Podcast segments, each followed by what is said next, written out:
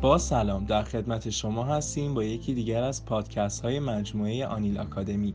موضوع امروز ما در رابطه با کلاژن سازی پوست می باشد کلاژن یکی از اصلی ترین پروتئین های ساختاری بدن موجودات زنده است.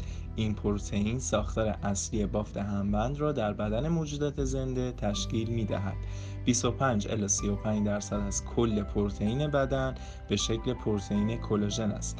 این پروتئین عمدتا در بافتهای فیبری مانند تاندون، رباط و پوست دیده می شود.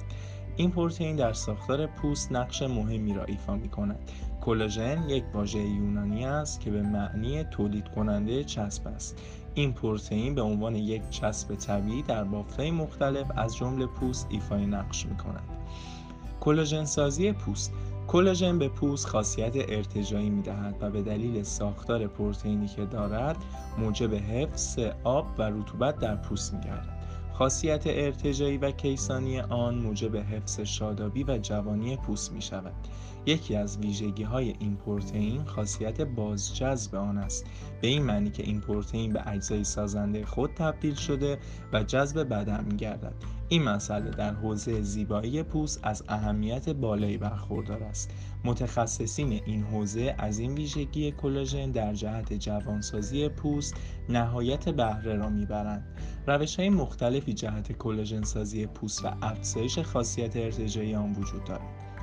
هر یک از این روش ها بر اساس میزان تواناییشان در تولید این پروتئین در جوانسازی پوست دخیل هستند. مواد غذایی حاوی کلاژن، قرص و پودر کلاژن ساز و کرم های تخصصی و پوستی کلاژن ساز.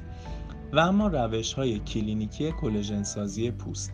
یکی دیگر از روش های تولید کلاژن در پوست استفاده از روش های کلینیکی و دستگاه های خاص می باشد این روش به دلیل تاثیرگذاری بالایی که دارد یکی از محبوب ترین روش های مورد استفاده در جوانسازی پوست می باشد جهت انجام این عمل از دستگاه مختلفی از جمله کربوکسی تراپی، میکرونیدلینگ، مزوتراپی و غیره استفاده می شود. مکانیزم عمل در تمامی این روش ها تحریک لایه های مختلف پوست به کلاژن سازی است. هر یک از این دستگاه بر حسب نوع و شرایط پوست فرد متقاضی مورد استفاده قرار می گیرند. ممنونم که با ما همراه بودین. خدا نگهدار.